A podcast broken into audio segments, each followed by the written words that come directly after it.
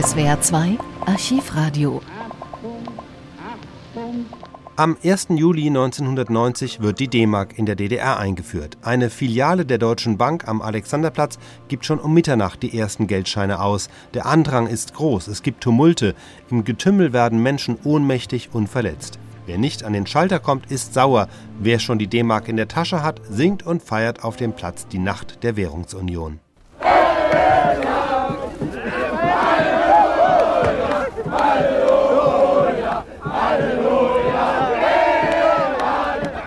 Ja, Halleluja, D-Mark um 0 Uhr am Alexanderplatz. Zehntausende begrüßen jubelnd die deutsche Mark. Mit sechs Silvesterraketen und Hubkonzerten wird gefeiert und überall herrscht wirklich ausgelassene Stimmung. So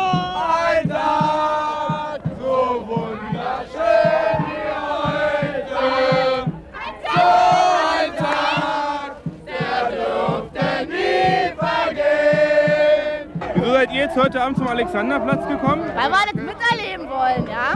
Die D-Mark ist gekommen, wollen wir miterleben, was so passiert hier war. Ja, da muss man miterleben, das ist einfach toll. Das ist also spitzenmäßig.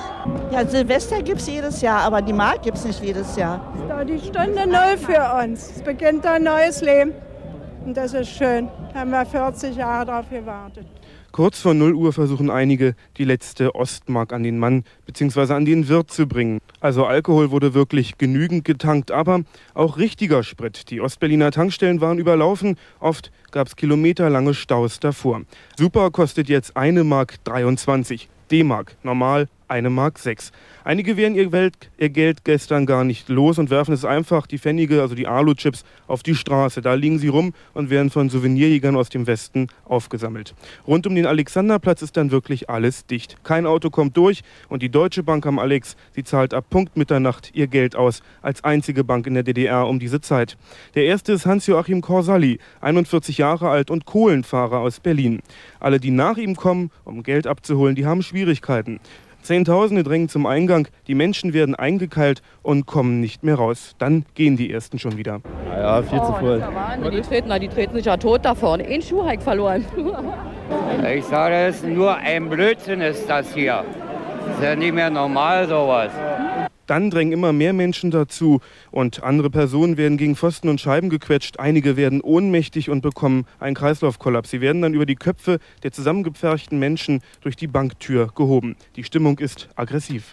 Ja, der kann ruhig auf dem Sender hier oder was. Naja, hier um 0 Uhr eine Sparkasse aufzumachen, Auszahlstelle. Das ist ja total, die Leute müssen zur Verantwortung gezogen werden. Das ist ja provoziert hier schon wieder so ein Massenspektakel hier. Aber man kommt ja nicht mehr raus hier. Das geht uns ja ebenso wie Ihnen. Sie kommen ja nicht mehr zurück. Ist die D-Mark das wert? Also ich möchte mal sagen, es ist entwürdigend. Es ist einfach unter der Nabelschnur, der ganze Ding. Einfach Chaos. Wie am 9. November. Das war nicht mal so schlimm am 9. November jetzt. Hier ist Chaos. Was Wahnsinn ist das? Die Volkspolizei kommt spät und bildet dann eine Menschenkette, drängt die Schaulustigen ab und lässt Einzelne in die überfüllte Bank.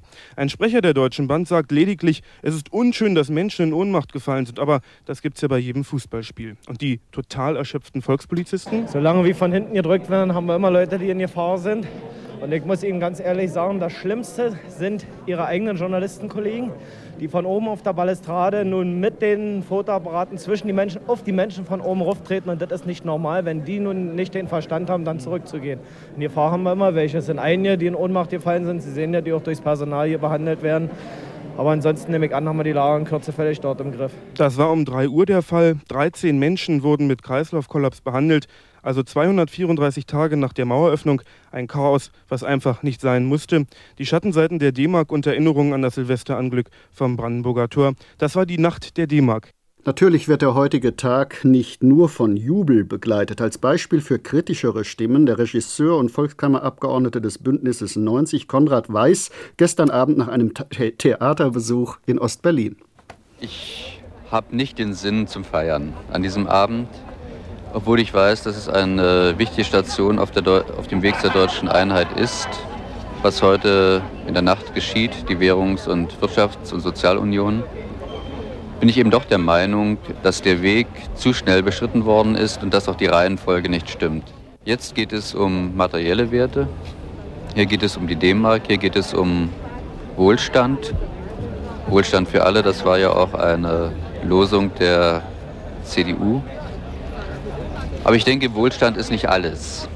Wenn wir die Probleme uns ansehen, die in der Welt bestehen, nicht nur hier im Lande, sondern in Europa, aber vor allem in den außereuropäischen Ländern, dann weiß man auch, dass es eigentlich Blasphemie ist, wenn man diesen Tanz ums goldene Kalb, so wie er gegenwärtig getanzt wird, mitmacht. Wir sind eben traurig darüber, dass diese ideellen Werte, um die es uns eigentlich gegangen ist, so ganz und gar gegenwärtig jedenfalls an den Rand gedrückt worden ist. SWR 2 Archivradio. Viele weitere historische Tonaufnahmen gibt es, thematisch sortiert, unter archivradio.de.